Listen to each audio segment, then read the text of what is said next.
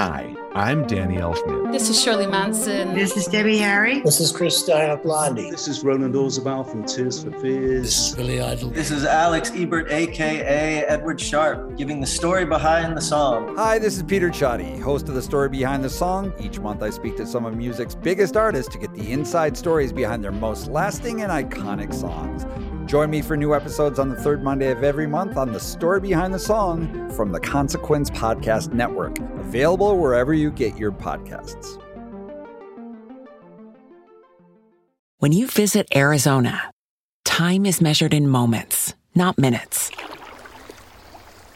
Like the moment your work stress disappears as you kayak through the canyons.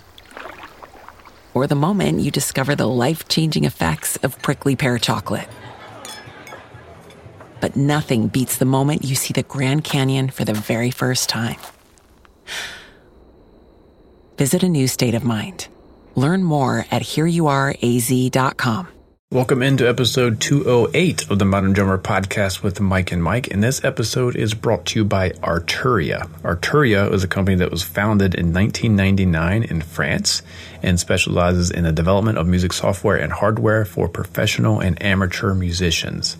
Now, for you drummers out there looking to start a home studio setup, you should check out their new interface, which is called the AudioFuse 8 Pre. This is an 8 channel audio interface that has 8 high quality premium mic pre's built into it. It also is set up with um, ADAT connections. So if you want to expand your studio to have more than 8 channels, you can uh, cascade two of these together. So two of the 8 pre's together via the ADAT connection. Then you've got 16 superb preamps um, to mic up your drums. That should be all you need. Um, so yeah, check it out. Go to arturia.com and then click on the products page and look for the Audio Fuse 8 pre interface. Tons of more information there. Um, you also get access to the Audio Fuse Creative Suite, which includes um, a handful of really nice compression and mic pre emulators. So again, go to arturia.com com. That's A R T U R I A dot com. Check out the Audio Fuse 8 pre interface if you're looking to get your uh, home recording studio set up. It is selling for about $800 in the US. Um, that's a great price to get eight premium mic pre's for 800 bucks. Do the math, $100 a piece. That's kind of uh, hard to beat. Um, get two of them. Anyway, go to arturia.com and check out the uh, AudioFuse 8 Pre. This week's intro beat is a very unique one. It's brought, brought to you by Ben Barry. So, Ben is currently serving in the Peace Corps in Myanmar. Um, so, he is away from his drum set, so he had to improvise something using his kit comprises a rice pot for the hi hat. Um, the snare drum is an Evans Apprentice pad with some paper and other things on it to give it some sound. The bass drum is a a purple bucket that he uses to hand wash his laundry. And I guess he's using his flip flop as the beater. And the uh, the microphone is just a, a cheap headphones mic. So very cool, inventive, but groovy beat. Check out Ben Barry, and let's get the show rolling.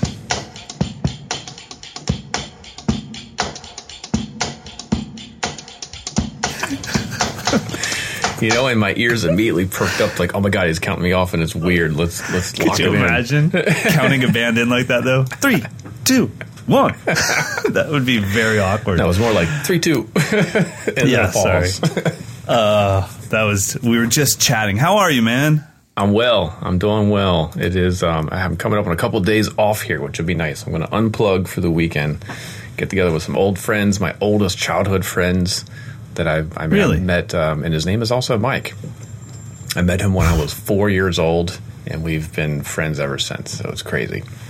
And are you guys just hanging out at home, or are you guys going somewhere to do something? We go down to um, the the beach in Delaware. And my parents have Cool, a house, so we just overtake their house for a couple of days. We do it like twice a year. Just everyone gets together. Really? just- yep. We, we compare how old we're getting and Right. yeah, yeah. hurt ourselves in different ways. So yeah, it'll be fun. Man, so I'm looking that forward stuff, to that. That stuff just creeps up on you. You just reach down to grab something that you dropped, and you let out a noise that you haven't heard since an old man let out that noise. Like, Yeah, it's well, this weird. There's a tennis court there, and I'm like, nah, I'm afraid to play because if I if I tear a shoulder or bust a knee, I'm I can't work. It's over. Yeah. I don't have time for that. Which is You're professional. I can't even play Yeah. tennis with, with my friends. Oh my goodness! If I could have visited you when you were 17 and said the biggest problem you're going to have in your early 40s is you won't be able to play tennis with your friends, you would have been fine with it. Be like, yeah, but I play drums for a living. The reason I can't play tennis is because I'm a professional drummer. Life is good. Uh, yeah, and every time I just got this weekend, I played uh, a show with with the Tom Petty tribute band, which was awesome. I got to meet um, Uh, I think one of our students, yeah, Mick, Mick Mick. Burns. That was awesome. Couple couple of different people came out that I only know via podcast and online, which is awesome. But the bass player is, you know, he's a pitching coach. He he loves to play baseball, so he's always bringing a glove and a ball. And I'm like, oh, that's not an analogy. He's an actual pitching coach. Yeah, no, he he's Okay, I thought you meant that as a bass player. Like he's throwing signs and he's giving me signals. Okay, he's an actual pitching coach. Got it. Yeah, he's into it, and every time he's like, "Let's go throw the ball." I'm like, "No, man, seriously. If I tear this rotator cuff, which I know is probably barely attached to my shoulder, I'm Oh, done." man. He's like, "Come on." So he was actually teaching me the mechanics of throwing with my right hand because I'm left-handed.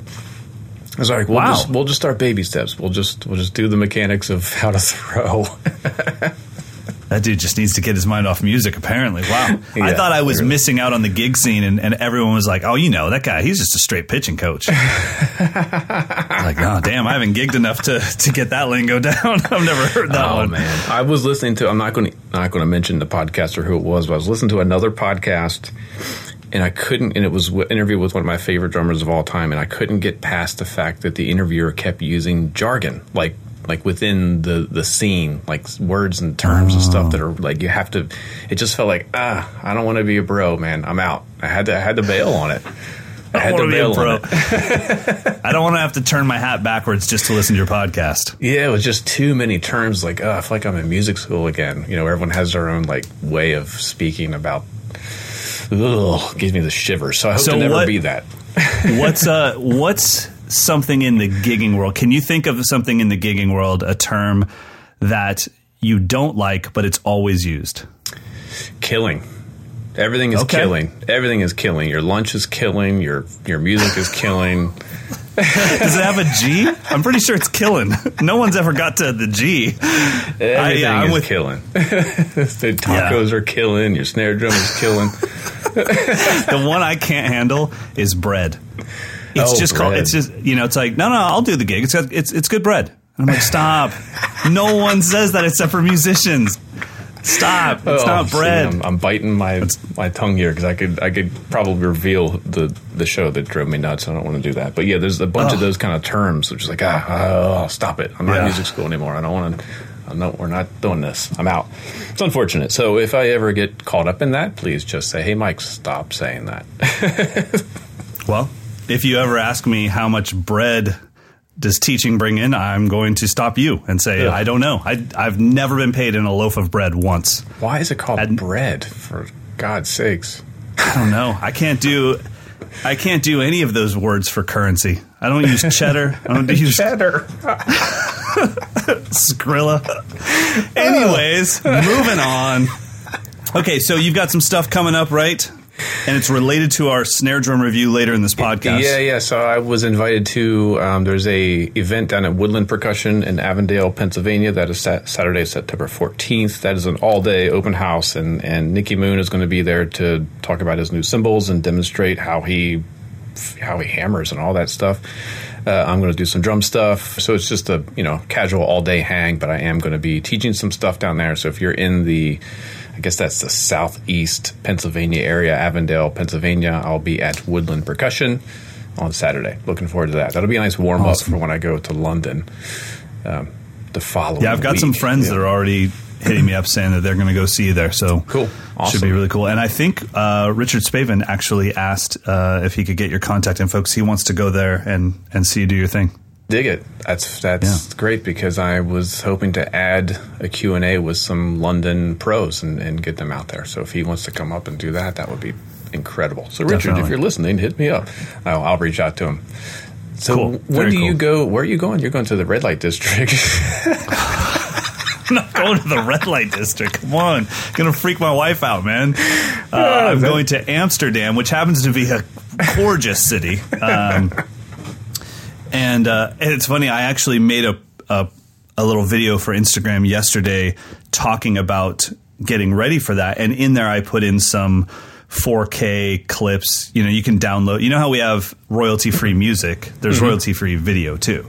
So you you can just search like, hey, I need a royalty free video clip, uh, a drone footage clip of going over Amsterdam. It was like three seconds long, but my wife saw the video and she was like, "That's Amsterdam." And I'm like, "Yeah." It's just like, why didn't you? Why am I not going to Amsterdam? Like, Babe, I asked you to go. You said you didn't want to go. She's like, no, no, I just don't want to listen to you do your stupid speech. I want to go there. It's like, okay, well, yes, Amsterdam's a gorgeous city. So I'm getting ready to go there. I'll be there on the 15th, 16th, and 17th giving a speech on the Adobe stage at IBC.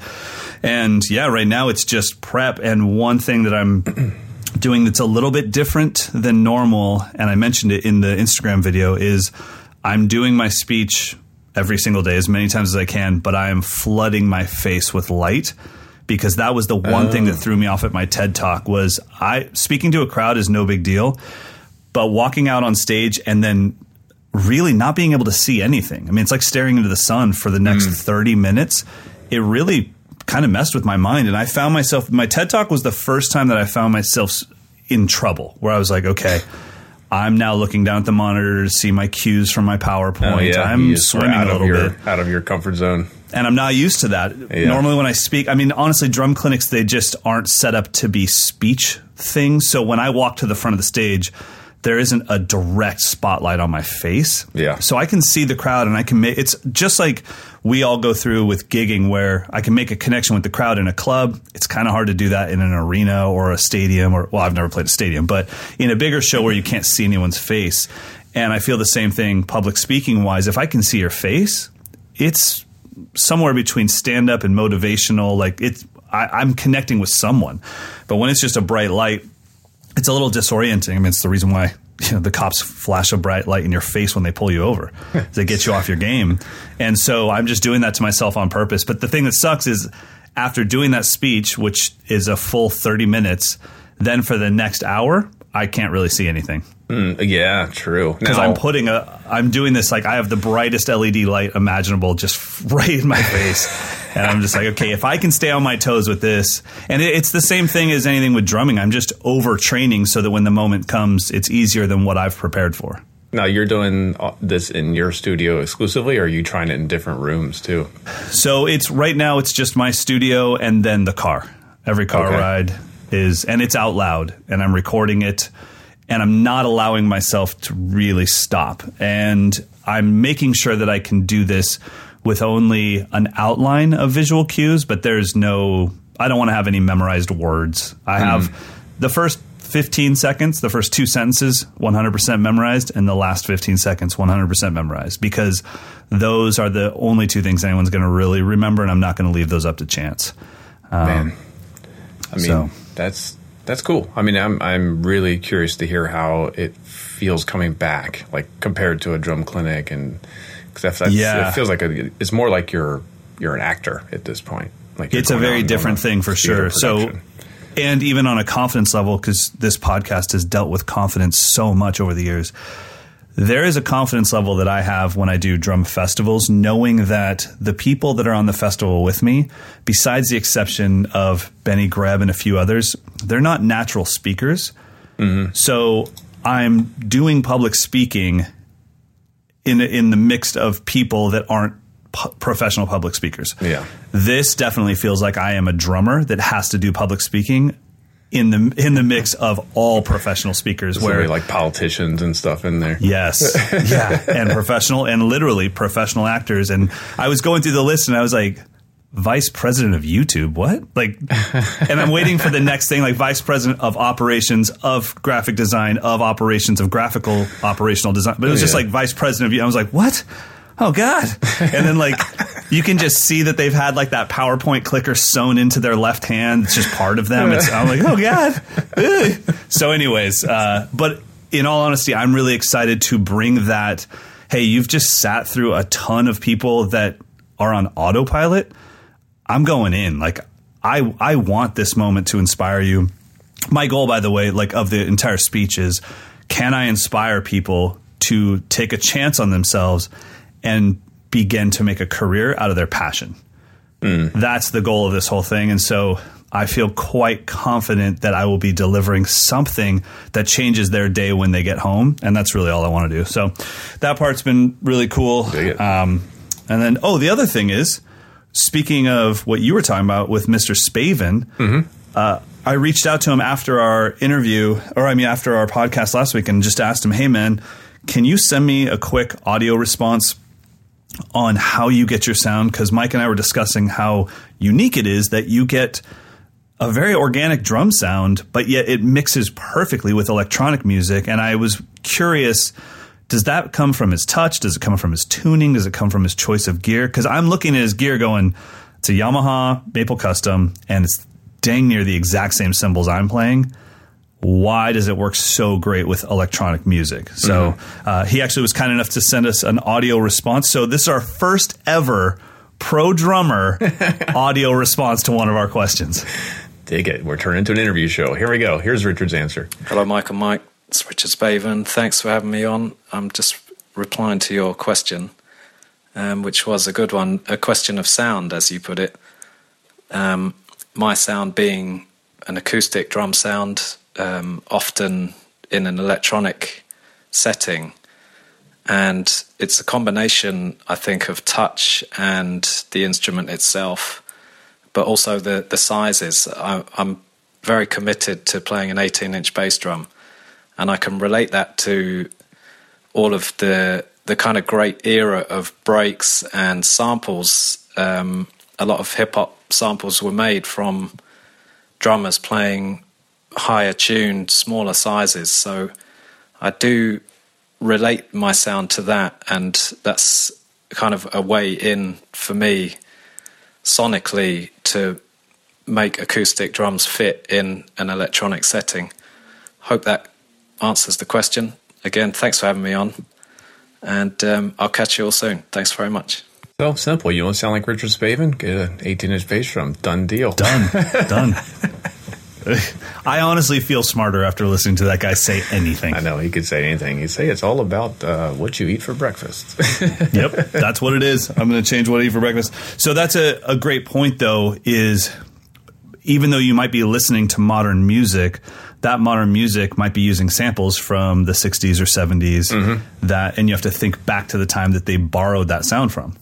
Yeah, I think that's something I'm constantly reminding myself when I'm recording because you know you kind of get caught up in the fidelity of everything and you forget those things were probably recorded with one mic, maybe two. So Yeah. it's like I have to at times think, well, what does the actual snare drum sound on that Al Green track really sound like? We know what we think it sounds like because we have this this image of this super fat, gushy snare sound. But if you listen to the actual track, it's kind of papery. Probably because there Yeah. was just a mic on the side of the snare drum. And I'm Yeah. always having to remind myself, like, don't go hyper detailed, exaggerated with everything. Like, actually listen to the sounds you're trying to produce, and then Right. you know use the least amount of microphones or or the simplest gear that you need.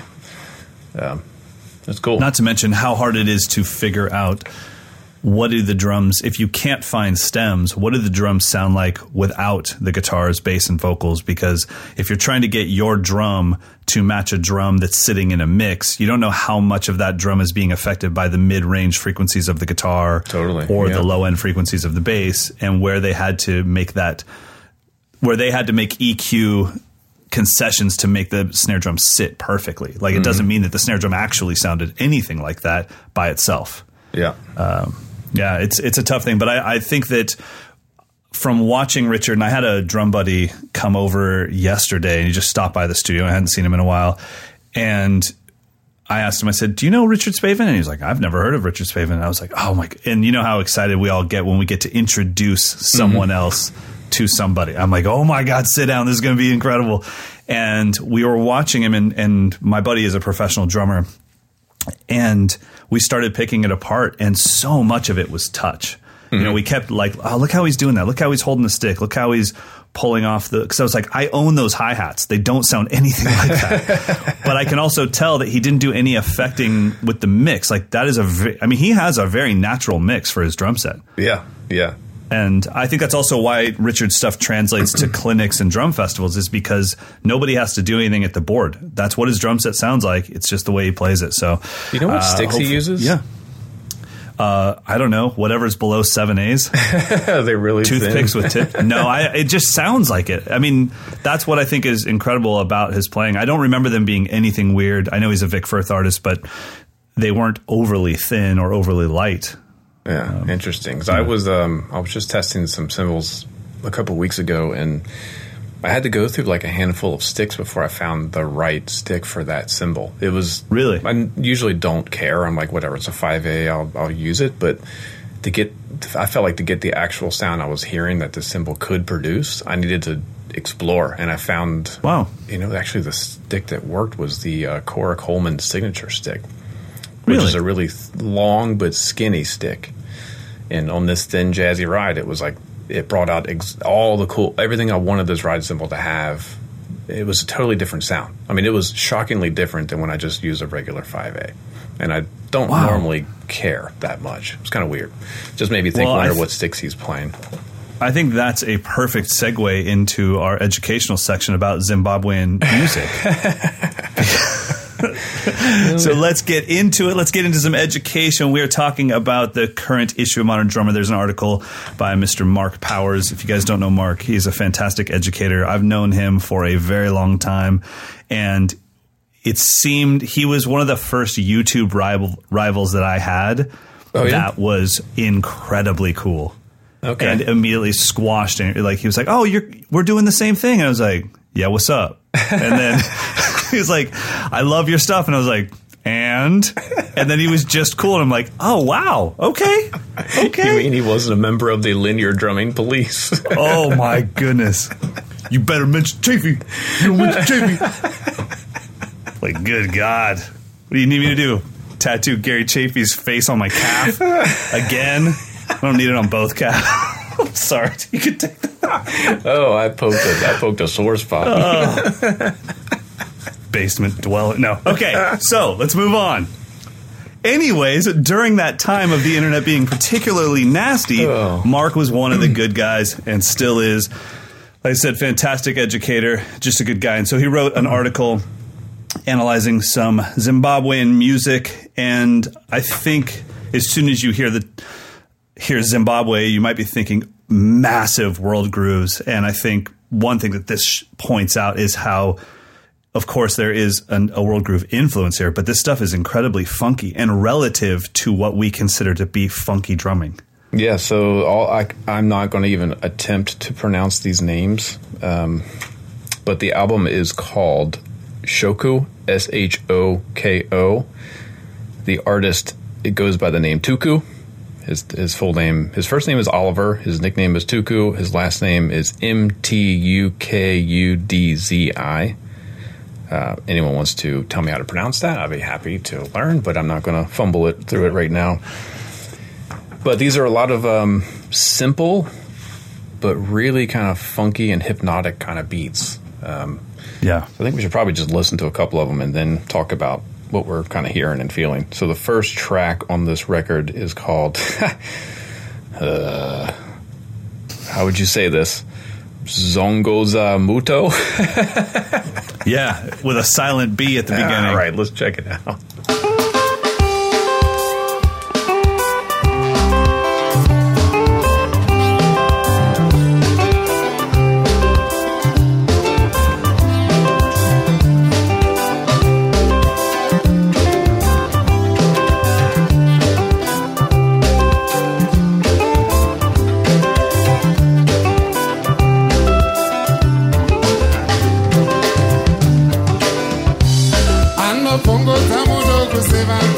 And just right away, what is cool to me about that groove is how how insanely syncopated a four on the floor groove can be Yeah. because of a displaced snare and a displaced open hi hat. Yep, yep. So That's four is, on the floor. Yeah, four on the floor, and the kick is hit on the end of one and the end. I mean, the snare is hitting on the end of one and the end of three.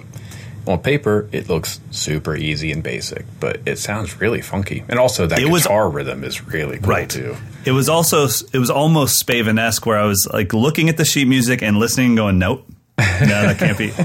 I, and then it's, it's like, okay, identify the kick. That's the pulse. to stop being thrown off by that snare and that open hi hat. Really cool stuff, though.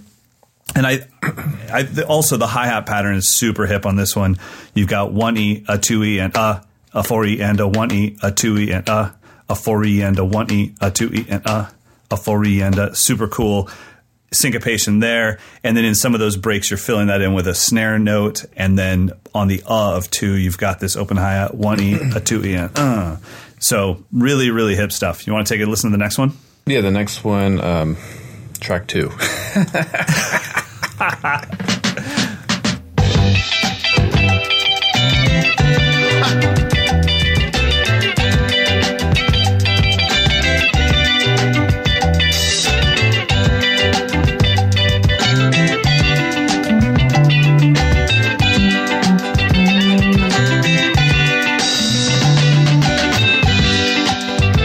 Okay, so what he has in the notation is actually just one bar that happens. It was that little break beat, or not break beat, but that little break on the fourth bar that happens at 11 seconds. So right away, this sounds like American funk drumming, but there's a different texture, a different timbre, and they play the drum set different than an American funk drummer. Yeah, I feel like it's it's. It'd be hard for us to pinpoint.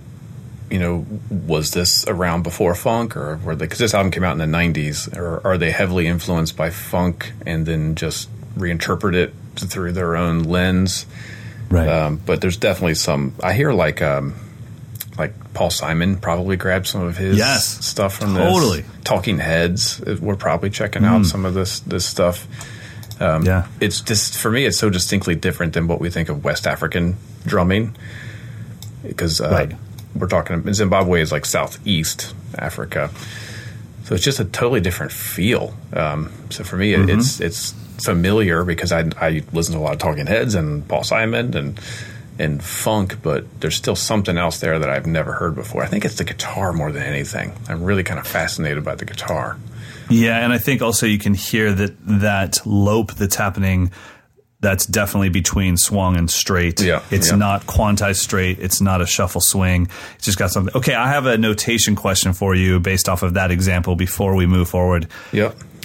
This is something that has never been a rule in notation, and some people either do it and some people don't. When you have an open hi hat, do you also notate when you think that hi hat should close? The way that Mark's doing on beat four. For me, the general rule of thumb is it stays open until there's another note that would force it to be closed. Right. So, So- okay. So, um, got it. Uh, And so in this case, he's got it closing on the downbeat of four. Which one thing that that would help me with is realizing that it is sustaining from the E of three. Yeah. Longer than just a single sixteenth note. Yeah, we would notate that with a 16th note followed by the foot closing it on the and. That's how we would notate it. Gotcha. So yeah, that's Okay. just our general rule is if, if you, you just hold it open as long as the length of that note until there's another hi-hat that would force it to be closed. That's Right. the way we approach it. beautiful. All right. Moving on to you want to pronounce this one? Um, Ndiri Ndiri Bofu. Bofu? Give it a shot. This one's in 12-8. I like that. This is a really cool groove.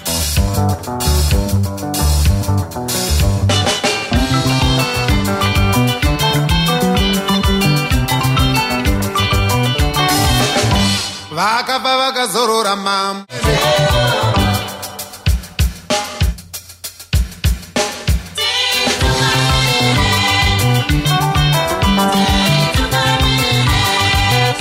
Yeah, simple. Yeah, I but mean- if you've never done that before, that's weird. right? Oh yeah, absolutely. By the way, I do want to make it clear that we are not laughing at these song titles or at this genre of music. We're actually completely impressed by it. We're laughing at how stupid we are Um, that we can't pronounce any of these names. Just want to make sure that that's my clear. own ignorance. That's 100%. Um, so with that, I think you have to get used to feeling a larger phrase of 12-8 because it's so easy to interpret that whole thing as three. One, two, three, one, two, three, Yeah, one, true. two, three. And then you're in this cycle. But then when the vocals come in on different parts, you can feel that they are stretching that three over the course of 12 eighth notes or even 24 eighth notes. And so it's a longer phrase. And that stuff used to always throw me off. When I would hear the band come in, I'd go, got it. It's just ding, chicka ding, ding, chicka ding, ding. Mm-hmm. And then the vocals would come in and they don't sing like that. They mm-hmm. sing over the whole darn phrase and it just keeps on going. I'm like, oh my God, I don't know where one is. Uh, so yeah, so even if you're playing something that is so simple to feel, you still have to feel what is the phrase? What's the longer phrase? I feel this rhythm, but this rhythm is inside of something much bigger. Yeah, I think if you're only thinking it in small groups of three, you're always resetting mentally. You don't get a chance exactly. to actually flow with it. Totally. Yep. Totally agree. All right, let's do another one. This one's called Baba.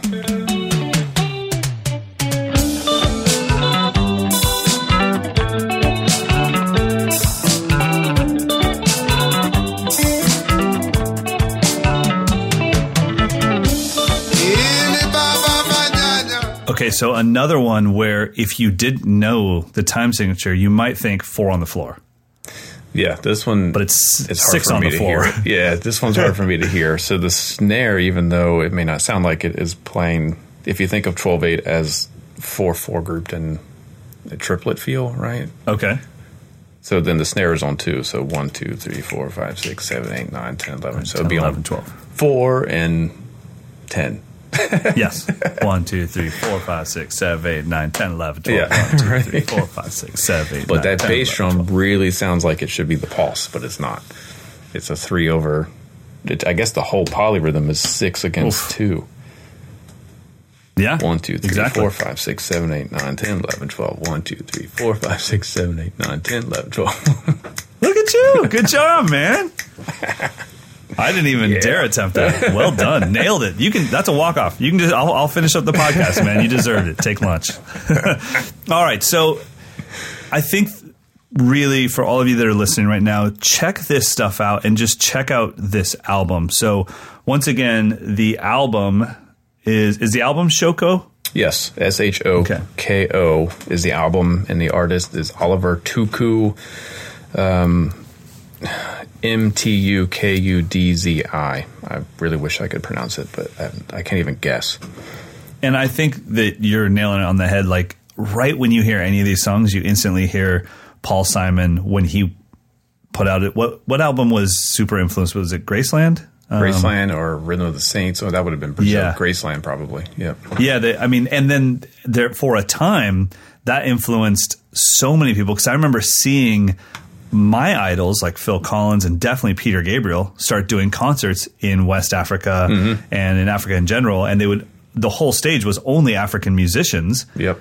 That were playing. So all of a sudden, you've got "In Your Eyes" by Peter Gabriel, but Youssou N'Dour is doing backup vocals. Yep. Then he ends up on Peter's actual albums, and you know, and then you've got other drummer. I'm like, I know that drummer, but I've never seen him dress like that before. and like, there's this huge influence going on and it was really cool stuff, but especially that guitar tone. I mean, that guitar tone and that playing sounds like it's lifted straight off of a Paul Simon record. Yeah. But we know that this came first. So, uh, very cool influence. So I'm glad that Mark was able to shine some light on this and get us to re revisit some influence from our past. Really cool stuff. Amazing. So um, it's time for a word from our sponsor. Once again, thank to our sponsor, Arturia, for uh, sponsoring this episode. And go to arturia.com. Check out the new um, AudioFuse 8 pre interface. This is an 8 channel audio interface that can be expanded. You can add um, multiple, you can get two of these together and you have 16 really high quality mic preamps. The price for just one of the units is $800 US. So you're essentially paying $100 per mic pre, which is hard to beat for the quality that you're getting with this unit. Um, also, um, they offer some. They call it the AudioFuse Creative Suite, which is a really cool um, some plugins that you get with this, including the TridA preamp, the 1973 pre, the V76 pre. Essentially, these are vintage style um, compressor uh, mic preamp emulators that come uh, included with the interface. So go to, again, go to arturia.com, check out the products link, and then dig into the AudioFuse 8 Pre. Uh, if you're looking to set up a home studio or maybe upgrade or try something different, this AudioFuse 8 Pre could be a great place to start with your setup. All right, now to somebody that has spent uh, well, their lifetime studying drums, but their lifetime and his lifetime is very short so far. 16 year old phenom. Now, being an amazing drummer at 16 doesn't really blow me away anymore because we have the internet. I've seen it. Yeah. Being this musically mature at 16, Yeah, I'm struggling. concept. Yeah. Yeah, I'm struggling to handle that. And I, to be honest, before we actually did the research for this, uh, by the way, we're speaking about JD Beck. I actually didn't know he was that young. I thought he was like maybe early 20s, just because I can't, my brain can't wrap itself around how advanced his playing is and his concepts are. There's no way that he's 16.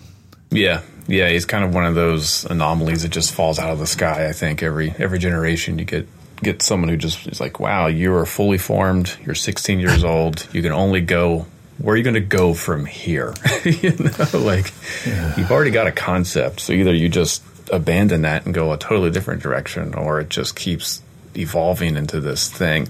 And I can speak. Uh, first time I heard him, it was one of those experiences where I'm like, okay, I'm I'm old. I don't get it. I don't know what's happening here. Drumming has has has gone beyond me. I don't know what's happening. I'm old. oh, I love it. Uh, y- yeah, I mean, JD is definitely on the on the forefront of all of modern drumming for sure. But it's it's it's those musical choices that he makes that always take me by surprise. Where I'm like, good God, like obviously the kid can rip all day long, but when he plays to music, that's when I just freak out a little bit. If you guys haven't seen JD Beck play yet, uh, hopefully you will go check him out on Instagram or YouTube. But let's drop in some audio just so that you guys can hear what we're talking about. This is him doing one of the VF jams. Uh, my goodness, 145,000 views. And this was published in March. What a stud.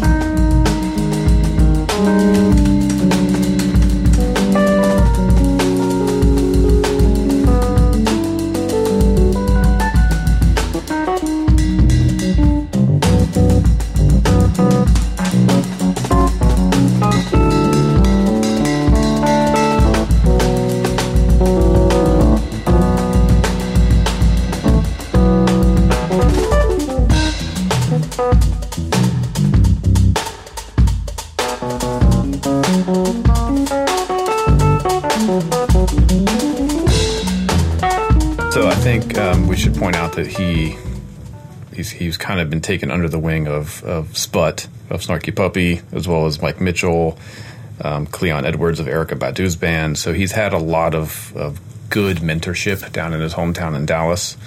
So I think they've obviously have, have kind of helped him go in the right, make all the right moves, but ultimately he doesn't sound like any of those guys. So that's the really No. shockingly awesome part to me. Yeah, I think you can just he's dripping with art. You know what I mean? Like his look, his personal style, his uh, his approach to the instrument. It's all just style, and you can tell that with or without endorsements, he's going to get that sound. Like he will take the cheapest drum set and the cheapest set of cymbals and find anything around the house until he can get the sound that's stuck in his head. And that's I think what drew me to him in the first place was it you whether you saw him just sitting in on a gig or playing at home it wasn't about the miking techniques it wasn't about how to make it stellar it was like this this is happening capture it any way you want and it's still going to be amazing uh, his technique is quite incredible and the other thing is he looks so relaxed when he's playing Yeah, and he's also got that. I mean, it's going to sound disparaging, but he's got that kind of childlike innocence about it too. It's like he's just he's just playing. I don't think he really even completely understands how kind of sophisticated his concept is yet. And it, I think it also helps that he's found an, a, a perfect partner for his project. I mean, the- she's she's as incredible on the keys as he is on the drums yeah, her her rhythmic awareness is so far advanced. Probably most people. It's it's insane. She put up a post. Um, she transcribed a John Coltrane solo and played along to the record. Did you see that? No. Yeah, and she's and it was, you know, silly because she's in a. I think she's sitting in a bathroom on the floor and playing. I mean, it's like note for note, hundred percent perfect transcription along with the record. So she's got an awareness of music and and rhythm that's so sophisticated. I think that allows you know him to be super comfortable to just try stuff because sometimes the phrasing is accurate, sometimes it's rubbery, but it doesn't matter because they're they're so locked in. It's amazing. Now, is he doing stuff other than that? Because I've seen some posts where I it looked like he was on a large stage playing with a band. So I don't know what else he's up to. Um, but I can't imagine that he won't be a fixture in our industry for a very long time. Um, I think I think the two of them have been sitting in with you know everyone on that scene. Okay. so they they Got it. You know, they as a pair they kind of just join in on these different projects. I, I love just getting into this stuff because Instagram always forgets to tell us unless they speak to a camera, they don't tell us where these people are from. Yeah, right. I, yeah, I, I just reached out to another Insta stud that uh, we were talking to, and he finally spoke to a camera, and I'm like, "You're from America?" And he's like, "Bro, I'm from Boston," and I was like, "What?" You have to be from the UK. I've always his name's Joel, and I was like, Joel, I've, I've always thought you were from the UK. He's like, No, man, from Boston. And same with JD Beck. Like, I just couldn't handle how good he was. So I was like, well, he's he's clearly from a random country where they just don't have TV or magazines, and he's just sat in a room his whole life and practiced. Because I can't handle that he's from Texas and had access to the outside world and still got this good. Well, Dallas Uh, is a is a special scene that I think um, if you're not aware of it, you wouldn't ever pay attention. But when I was on the road and I played a show there, at the at the club where we played, afterwards there was a jam, and it was like everybody came out for that jam session. I mean, it was it was dozens of musicians. It was it was kind of Really? shocking. I was like, wow, this is a community that I wish I was a part of. Like every drummer in town was there, and everybody was there, and it was a party. And they went all night. And we ended at like Man. 11, and they didn't even start the jam until like 1 a.m. And it just went and went and went. it was insane. love it, love it.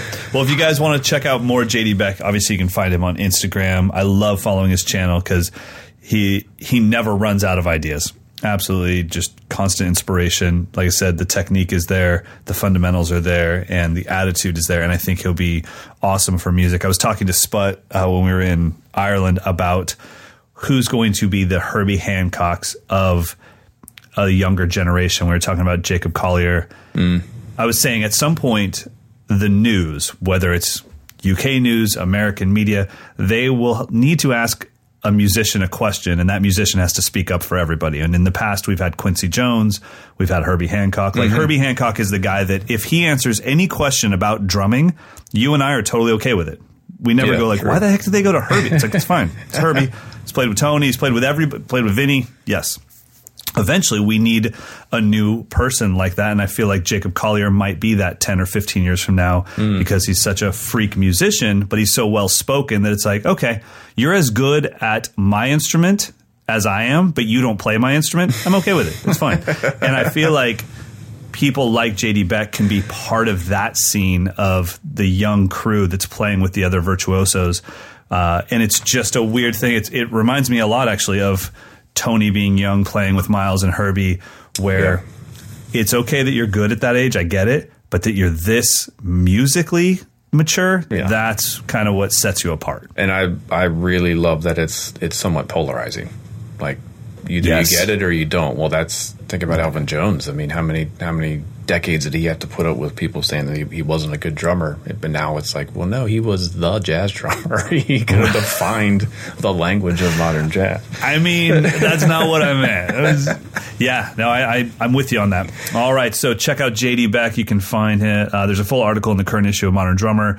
You can find him on Vic Firth's VF Jam stuff, and you can also find him on Instagram.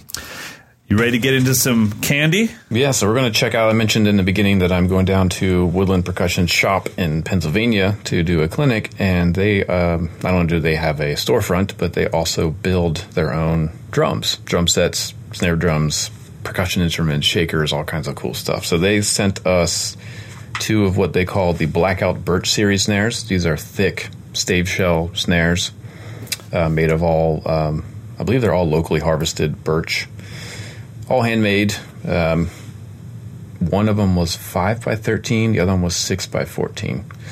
The six by fourteen is, I think it's an inch thick. I mean, these were thick. What? Three quarters of an inch. So the six by fourteen is three Dang. quarters of an inch thick, while the five by thirteen is a half inch thick. Both stave shell, both birch, uh, both with um, you know, pretty sharp bearing edges. So it was, a, you know, otherwise identical drums. Just one was a quarter inch thicker than the other.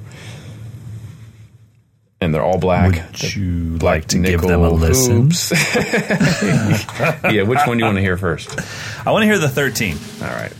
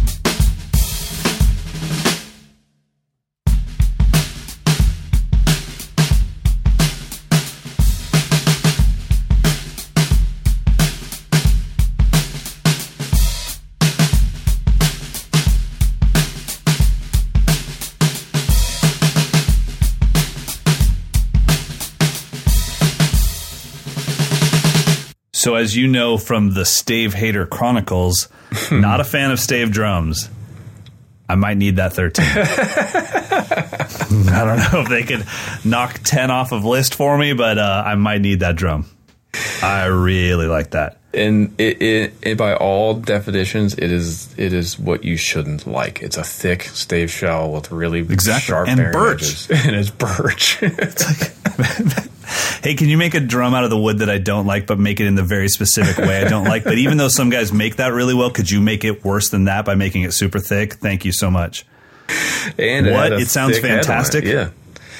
yeah, yeah. That was one of those drums where, um, I I was playing it. I'm like, this sounds good. It, everything's cool, but it had like nothing that was blowing me away. Okay. Until I listened back, I'm like, wait a minute, I don't have to mix this thing at all. No, It's that's what I was freaking out about. I, I will say this, you know, the snare that I've worked for the last three years on with Gretsch, that snare right there does everything that my snare doesn't do.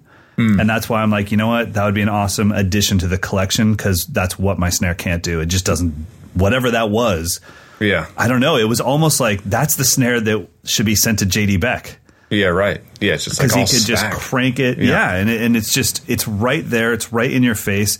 And most drums don't do that well with the snares being cranked as high as you crank them Mm-hmm. through the middle of that. Uh, when you went to super tight, I was like, all right, this is just going to choke out in the drum, and you're going to get weird overtones. And it it sounded like a sample. Yeah, this is one of those drums where I don't think you could overplay it.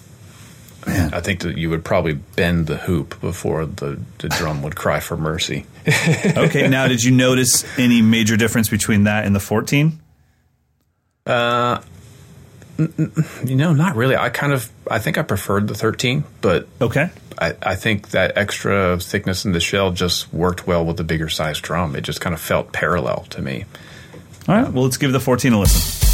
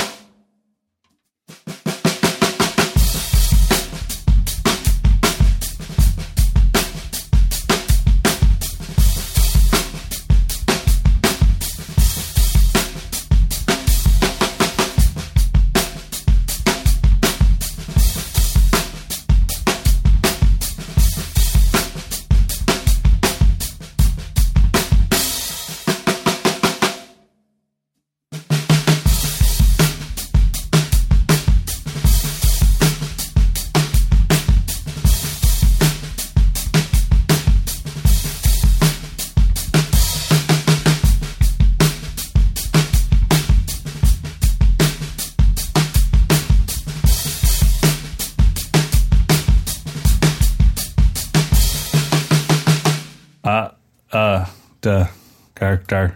it makes no sense. There's no reason that that drum should sound like that. Yeah, you must have just played some really crappy stave drums. Bro, I've played some of the best stave drums in the world. You know that our, our boy Jefferson sent me a whole slew of them before he made mine. I'm telling you, that's not. what- Maybe it's just the dryness of it. I'm not used to it being that Yeah. dry. It's different. I mean, I think with Jefferson, he's trying to make a all around beautiful sounding snare drum. Right. Whereas with Alan at Woodland Percussion, he's trying to make drums that sound like gunshots. I mean, that's that's the goal is to make them sound dense Yeah. and thick and have no extra stuff. It just does what it's supposed to do. Very yeah, I just I kind of feel like that might be one of those drums where if I played it at camp, my campers would go, eh. And then if they heard the recording, they'd be like, no way. that's exactly. There's no way happened to me. that's that drum. That's I feel 100. like Yeah. Okay. It was yeah, one of I those felt drums where I'm like, ah, you know, I'll, um, I can send it back. It's cool. It sounds good. But then I listen to it. I'm like, ooh, what? Yeah. Ooh. this is ready to be recorded. Which again is why Birch I think is so popular for recording. It just you don't have to touch it. It just sounds good. It just doesn't. It doesn't make for the most amazing playing experience. I think that's kind of the, men- the the mental game that I have to remind myself is Yeah. I'm not getting all the that extra wolfiness, but that's all the stuff that you would have to EQ and. and There's nothing fun about playing a Yamaha recording custom except for listening to the recording that you just did Yeah, with the recording custom.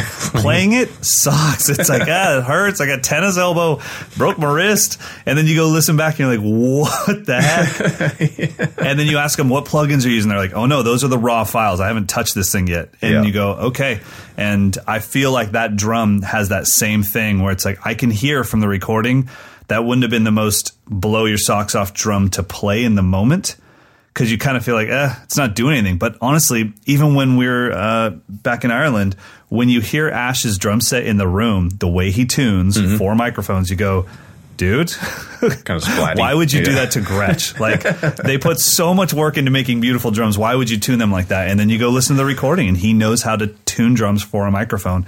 And it sounds like that drum is doing that thing. Yeah, totally. So if you're if you like the way those sound, um, that is no processing. The only thing I had to do was just basic uh, uh, limiting just to get the level at a consistent spot. But I didn't EQ anything out. I didn't have to do it. I didn't have to enhance the attack with compression in any way, shape, or form. That's two overheads and a bass drum mic, and that's what those drums sound like. So go to Awesome. Woodland Percussion. Um, you can come down to the shop next week, uh, or you can go to their website, order these. These are these are like a catalog item, so he can he can build them out pretty quickly if you want to get one. The price is shockingly affordable. So the five is six hundred and seventy nine dollars and ninety nine cents, and the fourteen is seven hundred and forty nine dollars and ninety nine cents. So the thirteen is under seven hundred bucks. The fourteen is under seven fifty. Yeah, and they All make full kits too. Yeah, the kits are great too. Yeah, it's it's it's very cool, and it just looks cool. That flat black with the black metal Yeah. hardware, it's it's pretty cool looking. It's always a win. All right, everybody, let's get into some listener questions. All right, our first question is from Kelvin. Um, I play in church band, and recently we had a new pianist join. He studied music in college. During practice, he and the guitarist will discuss music theory a little. He says, I have a good feel, so I think I'm doing fine, but I have a few questions. One, um, I don't think it is necessary, but will understanding music theory help a drummer? And two, are there music theory elements specific to drumming or rhythm? Kelvin's been playing drums for about four years. Okay, so I think that first of all, most of us as drummers think that music theory would be we we put that into melodic theory, and that's what mm-hmm. we call music theory, and then we don't realize that rhythm theory is part of music theory. Yep. So yeah, there's tons of music theory that is relative to drummers, and every instrument has to learn it because rhythmic theory it, it's just rhythm. It's not for drummers. It's I think that maybe his question might be more geared towards is there any reason that I have to learn the melodic side of things, mm-hmm. and maybe we can start there. Yeah, I would say to I think a, a basic understanding of chord relationships, chord scale relationships, and key signatures is going to help because if he says the song's in the key of C and we're going to go to the five chord in the bridge, or I mean, whatever it may be, it's just it, it doesn't hurt to know what he's talking about. Um, Right. and then also maybe he's talking about that section where we go to the minor chord. Well, if you know what a minor chord sounds like, then you know the section of the song he's talking about. So I think understanding basic major and minor chords, basic major scale theory. So essentially, like the the first semester of a of a music theory course would probably set you off just enough to be able to understand the lingo. If they're talking about like augmented, f- diminished fifths, and all you know, all that's that college stuff. No, you don't need any of that. But to know you know basic chord progression, what's a one chord, what's a four chord, what's a five chord, what's a minor six chord. I mean, that's going to be the bulk of what you're dealing with.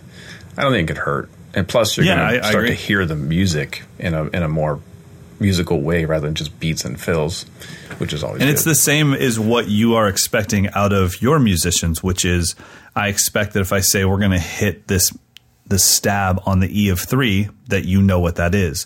So if I'm expecting them to know what that is, I don't mind that they're expecting me to know the difference between minor and major. Yeah, and I guess that we we kind of skirted over the point that you absolutely should understand rhythmic theory. Like you, you should Yes, know what the that's E- just a no-brainer. is. Yeah, Yeah, sorry. Just in case we weren't clear, at no point do you get out of that. Yeah, so and I think you get all of that rhythm theory if you just study through a basic reading book, a snare drum book, Alfred Method, or any kind of a snare drum reading book. You're going to get all that Yeah. rhythm theory within that. That's about as far as I would go. But you know, get a bass guitar, learn some bass lines. You will be shocked at how much it, it opens up your perspective and allows you to experience playing the music on a on a more macro level rather than thinking I got to play this beat four times and then I got to play this beat two times. Well, if you know why, because the chord goes to a different spot, you don't have to count anymore. Right. Helps me a lot Yep. at least. Okay, let's go to um, this is one we don't have an answer, but maybe someone out there will. This is um, from Ian. I'm looking for recommendations for customizing a drum. I retired from 20 years in law enforcement and have all my badges, patches, and pins from my time. I'd like to find someone that could inlay these items into a snare drum rather than just hang them in a frame on the wall. Outlaw. Outlaw. Yep. Yeah, good idea. Yeah, Outlaw Drums. That's uh, Michael Outlaw. He could probably do something really cool for you. Yeah, I know. I think it was Johnny Ligon, uh, one of our campers. I'm pretty sure that's who it was that had his dad's medals put on a snare drum. Oh, that's right. There you go. Hopefully, uh, Ian, you haven't made any moves yet. This this came in a while ago, so sorry for the delay. But yeah, Outlaw Drums for sure. It's so funny to see both of our shocked looks when we actually answer a question because we're like, I wasn't expecting that to happen. We never answer the questions; we just skirt around them. Like, oh crap! Yeah, so do we just move on now? Do we just do another one? How's that go? All right, next. All right, this one is uh, from Sanivas. I'm a 17 year old drummer from India, and I'm most likely going to study in the U.S. for my undergraduate degree. And um, it says I'm obsessed with music and drums, and it's all I think about all day, every day. Um, I do not know if I have what it takes to be a full time musician, especially in a foreign country.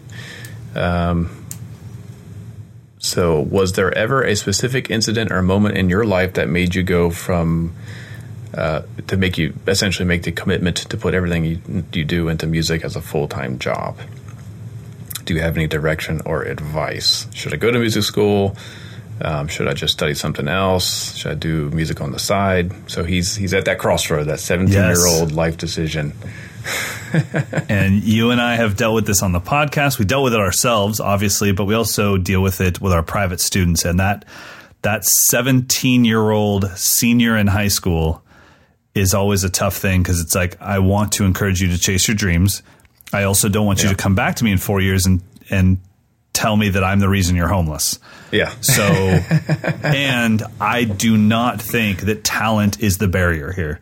Talent is rarely the barrier. So, Sonny Voss, when you say you don't know if you think you have what it takes, I can tell you right now the fact that you told Mike in the email, I think about drums all day, every day. It's all I think about. That is what it takes. Yeah, It's not how good you are. Yeah, prerequisite's already there. Prerequisite is already there. I think um, this is something. I mean, you're at a different age. If when I'm dealing with 21, like 21 to 22 year old students, I always ask the question. You know, if you can see yourself doing anything else in your life for money and be happy with that, do it. Yeah. But you're only 17, so you don't know. You d- there's no possible way. So what I would suggest is go to music school, go 100% committed.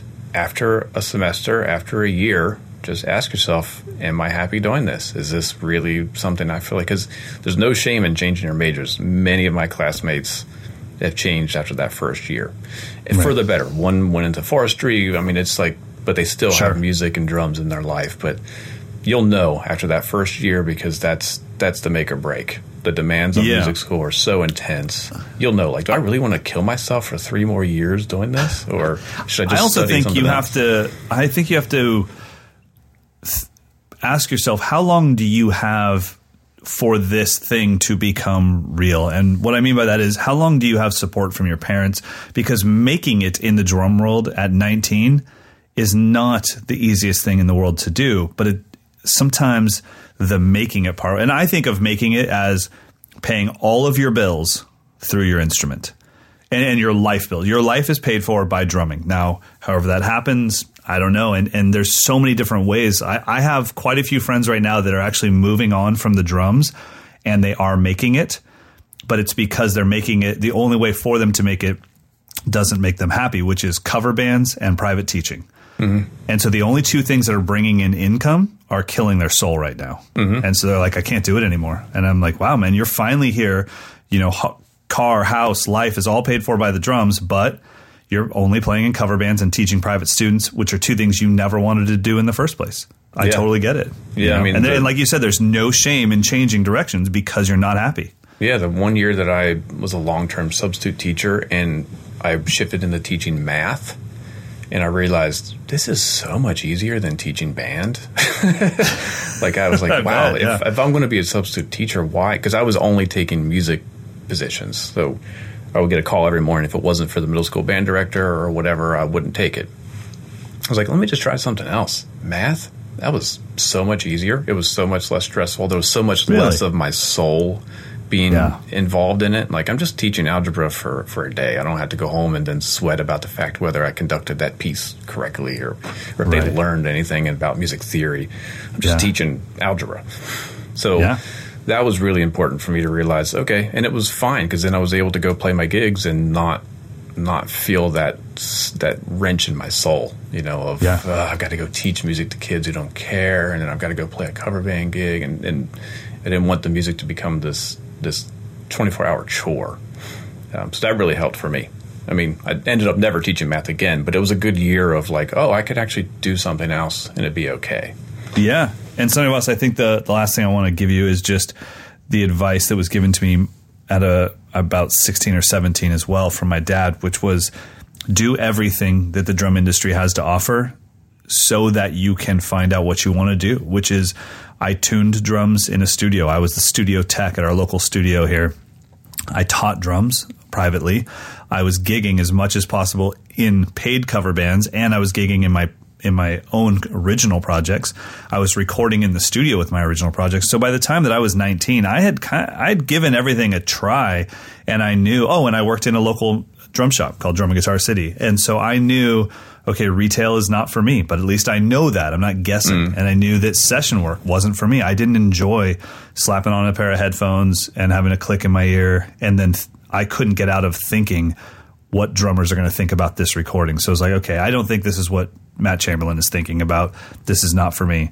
And mm-hmm. so I was mm-hmm. able to go through all those things and then say, which is the one that brings me the most happiness? And then I'm going to pick that. And I know that I'll be the best at that one because even when it's tough work or there's not a ton of income, at least I'm happy and I'm I'm bringing joy to my life. So there you go. Good luck, man. That's that's you're. I know that's a high anxiety stage in life, but you know, just follow. You'll get through it. I promise gut. that. Yep. Yep. Cool. So um, it's time for picks of the week. Boom. Um, should I do the drum history segment first? Yeah. All right. So this is going to be relatively short because I want to just focus on one chunk of this man's amazing career. So uh, we've kind of gone through the early jazz, and kind of pre bebop. We skipped over the whole swing era. Maybe we'll come back to that. But this week I wanted to talk about Max Roach, and not just for being the amazing pioneer of bebop music, but for being pioneer in drum music, solo drum composition. He might be the first that I can think of that rather than when it came drum solo time, it became a pyrotechnics. Let me show you how fast and, and visual I can be. He actually wrote music, like composed pieces that could be repeated multiple okay. times over.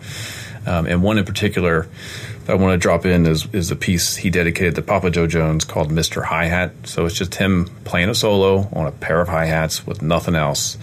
And he's done this many, many times over the years. And each time you'll hear there is a theme, there is a repetitive, there is a form, but there's still improvisation involved into it. But it is a piece of music that he wrote just for the hi hat. So let's just check out the whole the whole piece, Mr. Hi Hat.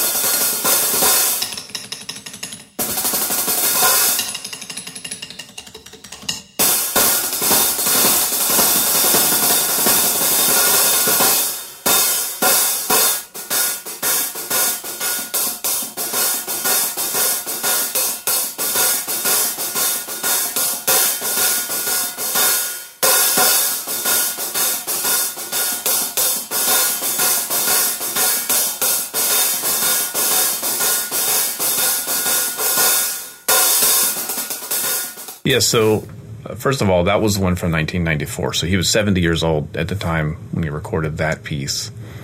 Wow. Um, but it, it, you know, if you just first time you hear anything, okay, he's just messing around with a pair of hi hats. But if you go back through his discography and check out all the different versions he's done of that piece, you're going to hear the themes. There's going to be a, a structure to it. He's very uh, particular about repeating phrases and not just going off the rails. Everything is kind of architecture is very tight, even though at times he kind of goes a little bit fast and furious. It's still there's always a structure. So I think, if nothing else, I wanted to get you um, you all curious to check out Max Roach as the solo drum composer. Uh, I don't think we would be where we are now with what people are doing if it wasn't for his early, you know, he was the first person to say, no, the drum set is not just a timekeeper. I can actually write an entire piece of music for this instrument. Right. Super cool. He's, he's, he's I think we'll be reaping the rewards from his, his explorations for decades. First, and also 13 inch hi hat over a 14 inch bottom. I was going to say, He so, always did that. Oh, really? I didn't Yeah. know that was. I saw it in that video, but I didn't know that was a normal thing. And no felt top on the clutch yeah, no stud, stud. I I feel like he just walked out there, and they're like, "No, sir, we got you a set of hi hats and a stand." And he's like, "Whatever." And then he sat down and looked at him. He's like, "Okay, huh."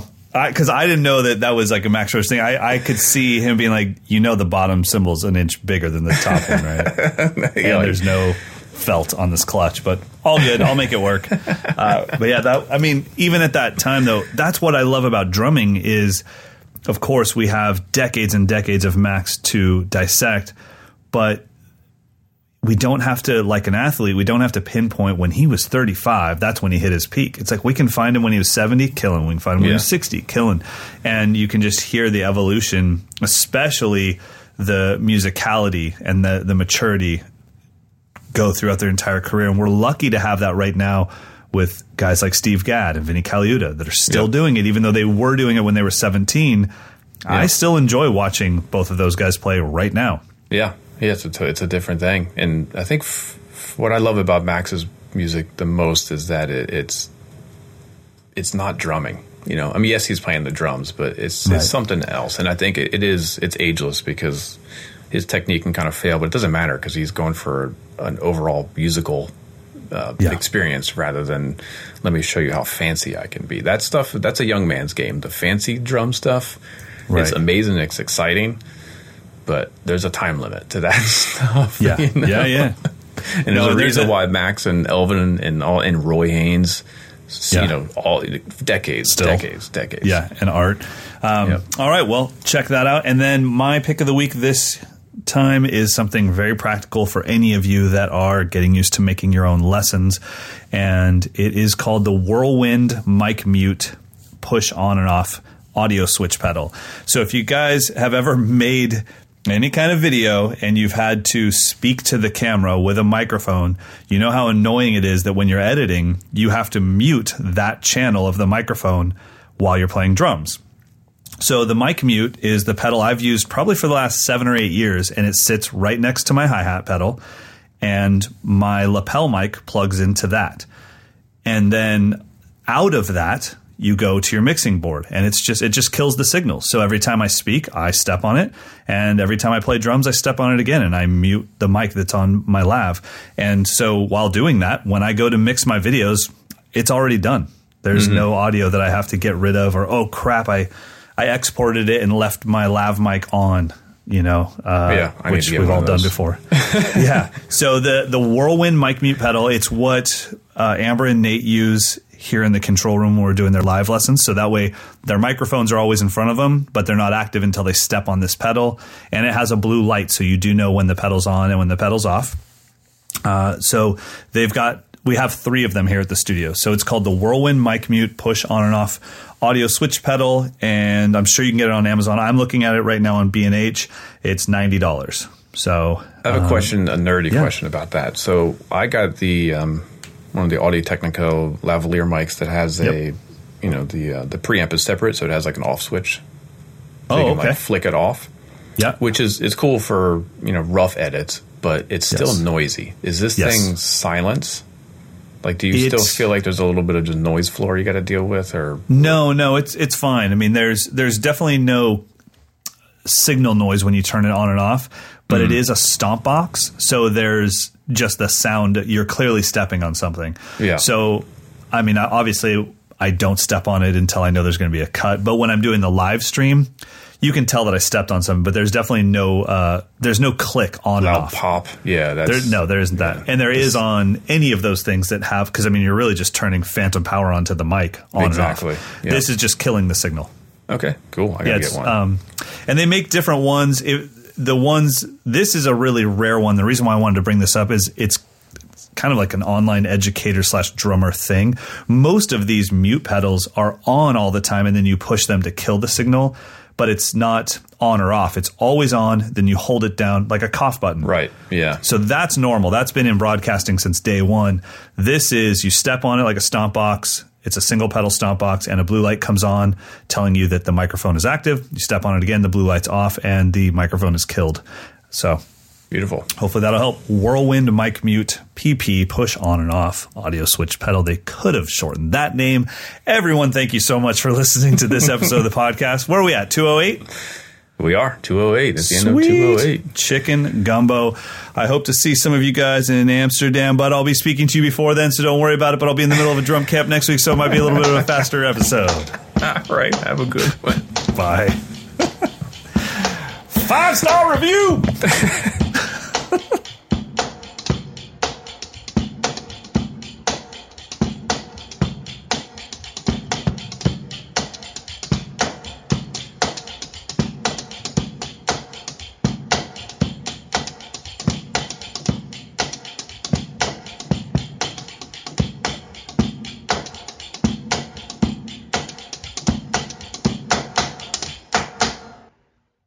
When you visit Arizona, time is measured in moments, not minutes. Like the moment you see the Grand Canyon for the first time. Visit a new state of mind. Learn more at hereyouareaz.com. When you need mealtime inspiration, it's worth shopping Kroger, where you'll find over 30,000 mouthwatering choices that excite your inner foodie. And no matter what tasty choice you make, you'll enjoy our everyday low prices, plus extra ways to save, like digital coupons worth over $600 each week. You can also save up to $1 off per gallon at the pump with fuel points. More savings and more inspiring flavors make shopping Kroger worth it every time. Kroger, fresh for everyone. Fuel restrictions apply.